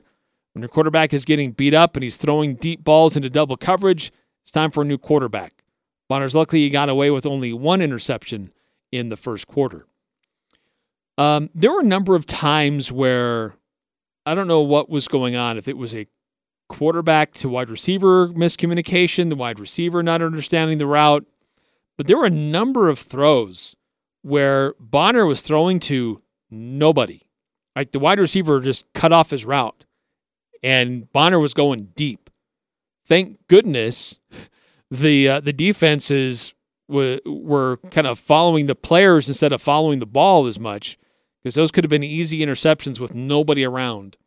Um, but uh, I, I, think there might be a little bit to that that Uh, Blake Anderson definitely is invested in Bonner, but not to a great degree. I, I think that he feels like Bonner still gives the Aggies the best chance to win. And so far, it's pretty well proven out to be that. Uh, he's always looking to make a play. He's looking to drive the ball and, and make uh, keep the offense moving down the field. However, that being said, there are times when Peasley would be the better option. If the defense just keeps getting through and keeps putting pressure, get somebody in there who can escape that pressure. If you need a goal line package that makes the defense think that this is a quarterback who can also keep it and sprint to the edges, that makes them second guess and think Bonner can't do that. I mean, he did have one of his longest runs of all season on Friday. He ran for like a, a first down up the middle on a scamper, but that's not his strength. It's not his forte.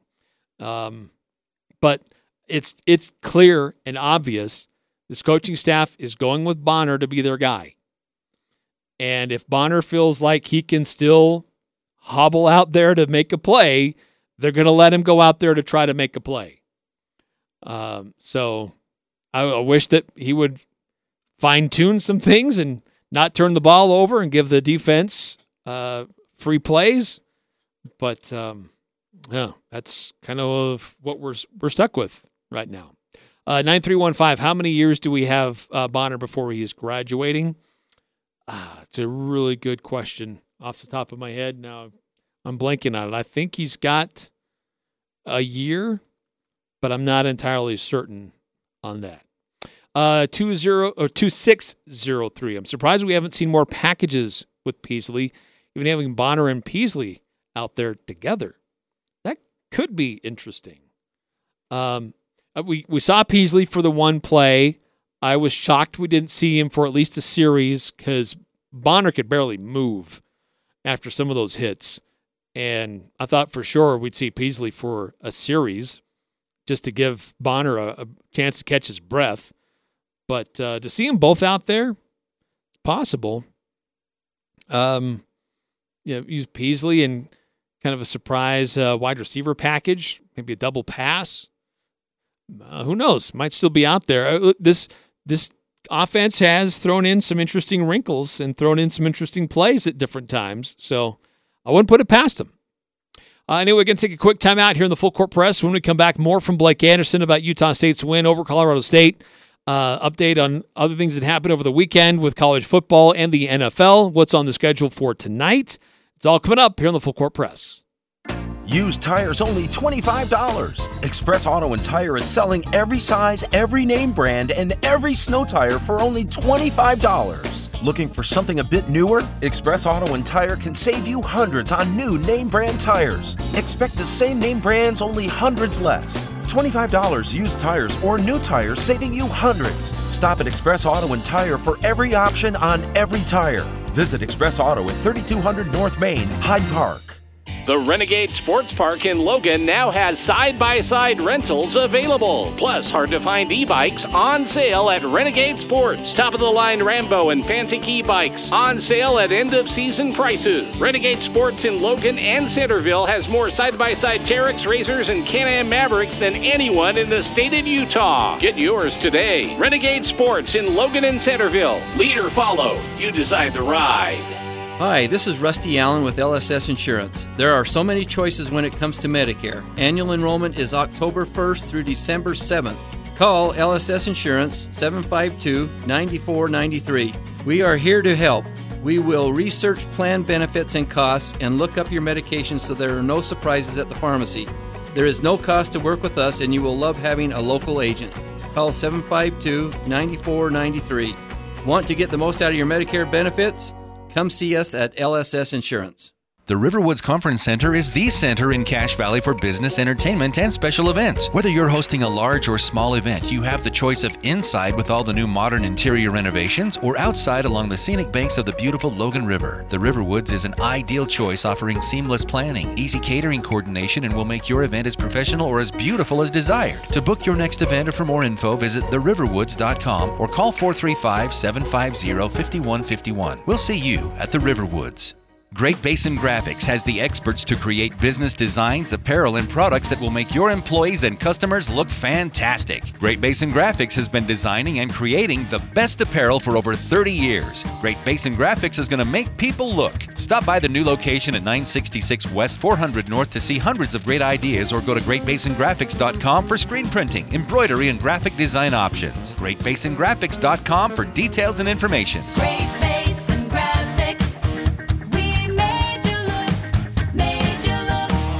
The Aggies, the Jazz, the high schools, the full court press on Sports Talk Radio, 1069 FM, 1390 AM. The Fan.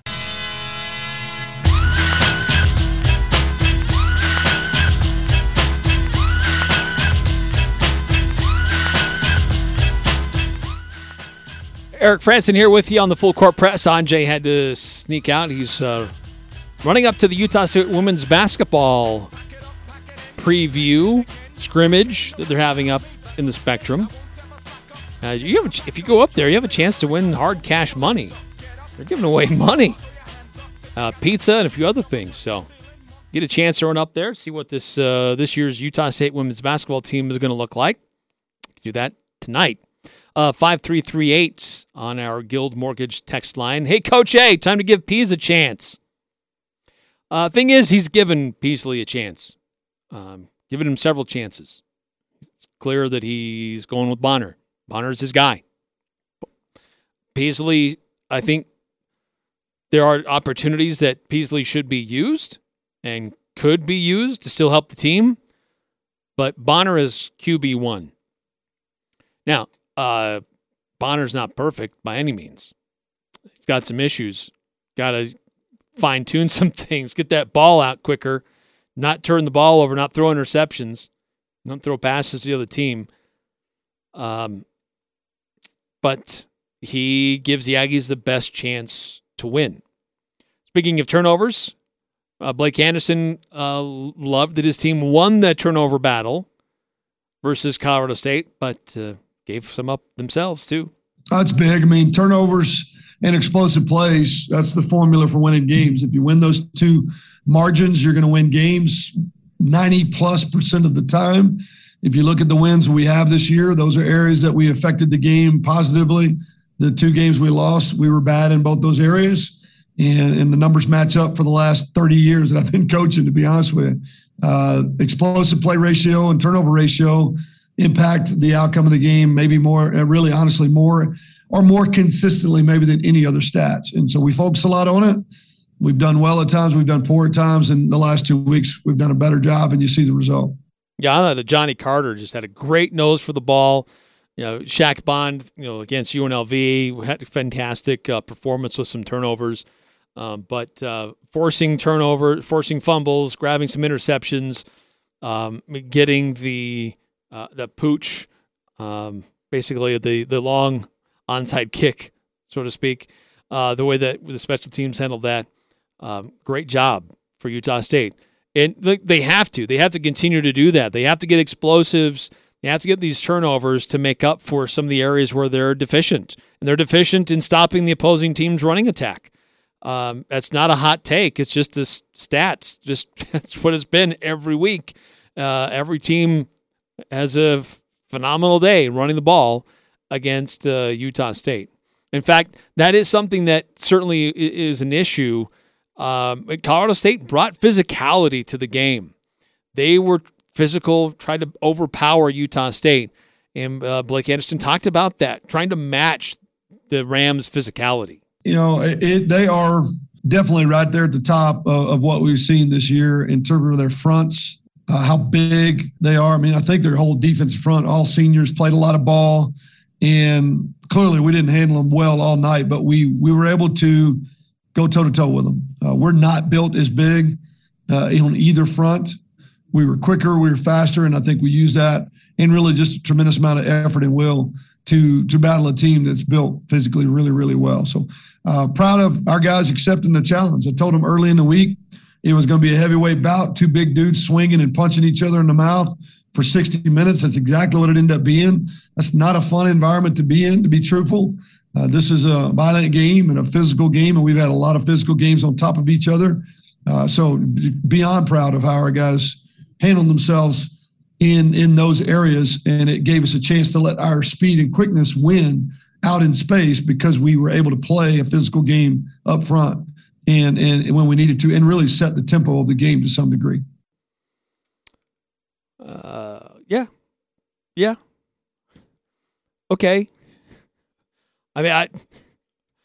Yeah, I mean, I, I don't know that I totally you know see it the same way he does there, but um, I- thought that they got overpowered, um, both offensively and defensively with their physicality, but they got around it. I mean, they made it work. They made enough plays to make it work, right? So, in that sense, yes, it, it worked. Um, they they won the game. They made more plays, scored more points in the end than Colorado State did. So, yeah, I yes, I can agree with the coach on that. But um, you know, that's is there going to be another team on the schedule as physical as Colorado State? Um, Wyoming could be. I'm frankly surprised at how they're really struggling in conference play right now. I don't know if they've had some injuries to key guys or, or what's going on with the Cowboys, but that's probably the most physical team left on the schedule. Uh, it- Hawaii can at times. They've got some big guys, but I think just typically how Craig Bohl coaches his teams, uh, Wyoming is probably the most physical team left on the schedule, and that's something Utah State's um, again got to fine tune a little bit. Uh, I'm not saying that they were horrible, but they did let a little too much through, uh, and uh, that you, your your quarterback's not going to survive very many more games like that. Um, one of the things that uh, you know, this this this team is really just trying to find a rhythm, right? It's like they kind of get going and then they have to play from behind to get really juiced to get really going to make those electric plays to get across the uh, the end zone and and get into it. So Blake Anderson talked a little bit about that rhythm aspect that this team is trying to find that and keep consistent with. I'm not sure there's a formula for that. Some of it is the opponent. Some of it is just the ebb and flow of a game. Uh, good calls, bad calls, everything in between. We just go back to work, focus on this game, detail it, and, and dissect it, and coach very diff. And honestly, very deliberate coaching on how we can improve, and then we go out to work and, and try to do that this week. I think you're seeing steady improvement, but we still have a lot of work to do. So I, I- don't. There's no there's no formula that that guarantees you're going to get everybody moving in the same direction at the same time. You just have to go to work every day and hope that it clicks on Saturday. Uh, some some some weeks are better and easier than others. Some matchups are better and, and more favorable than others. But finding a way to win, there's a skill. That's a skill as well, and and that's the th- thing this team has found a way to do.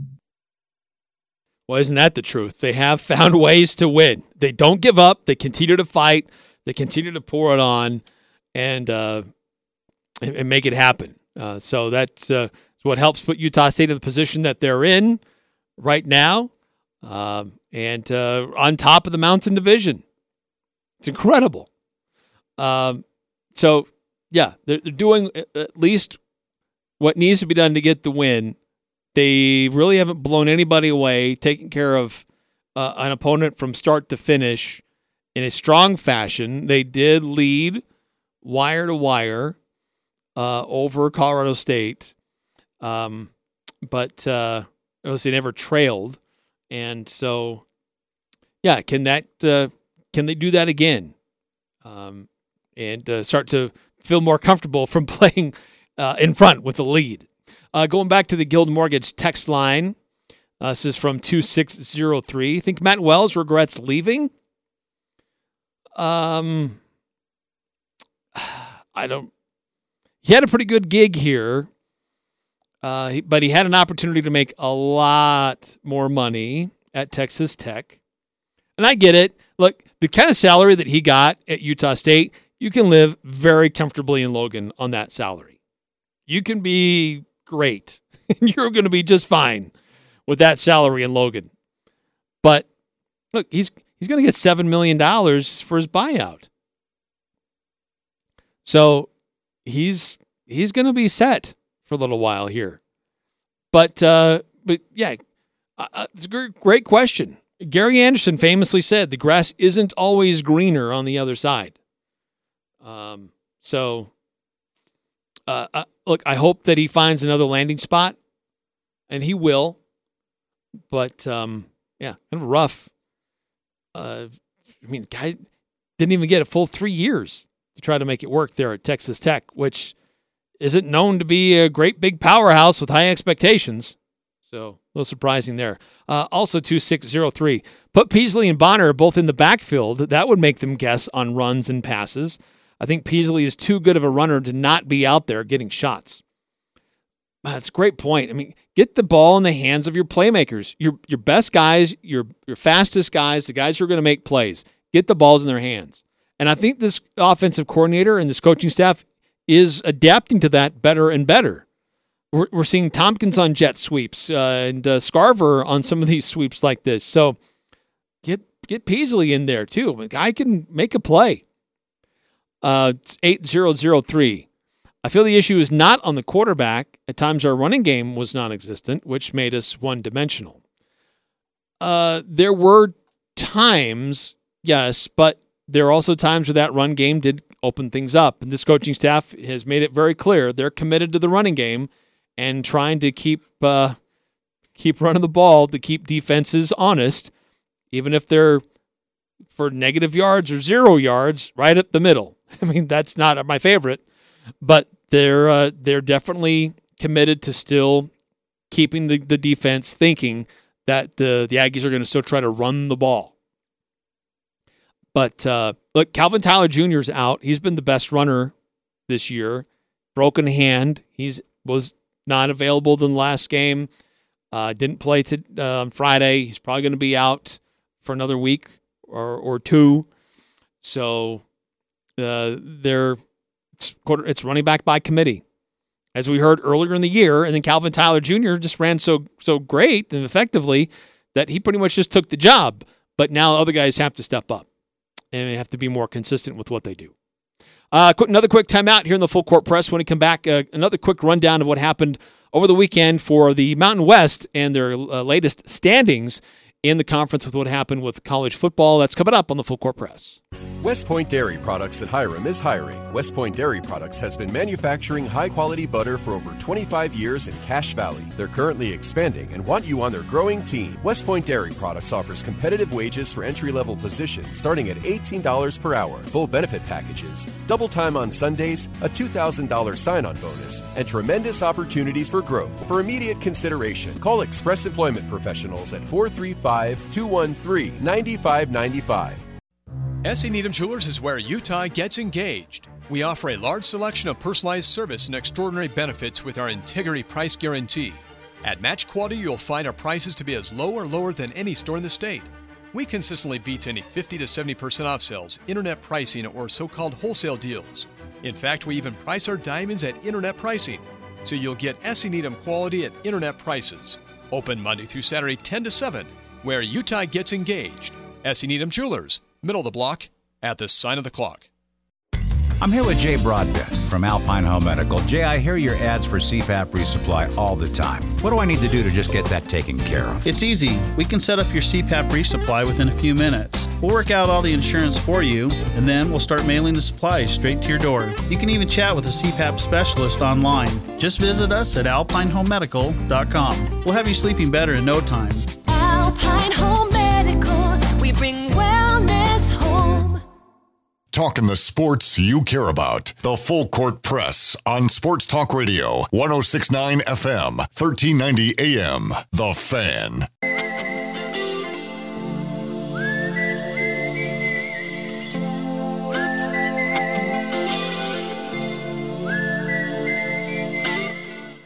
Welcome back to Full Court Press. Eric Frandsen with you here. AJ ran up to the Spectrum, Utah State women's basketball, giving a preview of their team tonight. Go check that out. Um, quickly got a text from 9315. What's the weather going to be like for the USU game this week? No reason we can't fill up the stadium. Uh, looks like it should be nice. I mean, it's a 1 o'clock kickoff, 55 degrees should be the high. A little cool, but not bad. I mean, that's sweater weather. Bring your sweatshirt. Bring a hat, bring some gloves if you need, but that should be perfect. Utah State and uh, Hawaii, one o'clock kickoff, which means we'll have our KVNU game day coverage starting at noon um, on KVNU and here on the fan. Uh, quick rundown of what happened over the weekend of the Mountain West Conference. San Jose State. It took two fourth quarter touchdowns for San Jose to get past UNLV. They found their passing game that they did not have against the Aggies, and the Spartans. It took them some late scores to win that one. Uh, that was on Thursday night. San Diego State beat Air Force 20 to 14. That was, uh, I guess that's good for the Aggies. Gives them a little breathing room on top of the Mountain Division. New Mexico beat Wyoming 14 to 3 in Wyoming. That is just a shocker. But New Mexico defense really came up big. Um, but uh, not a lot of offense from either team in that game. All the offense, all the scoring in the first half. Nevada and Fresno State, it was a barn burner. Fresno State sneaks away with the win. They hold off Nevada. Nevada scored 16 points in the fourth quarter, but uh, the Bulldogs still win 34 to 32. And then Hawaii beating New Mexico State 48 to 34. Uh, not a lot of defense in that one. Now, those are the next two opponents for USU, Hawaii and New Mexico State. So uh, currently, Utah State on top of the Mountain Division, and uh, look, they've got the tiebreaker, uh, and they're they're doing right where they need to be. Everything is still in their control. Uh, the way that everything runs through Utah State, um, it's up to them. They keep winning, they're going to be just fine. They hold the tiebreaker against Colorado State, and uh, crazy to see where they're at right now. Great season, great start so far. Have a great night, everybody. We'll see you tomorrow.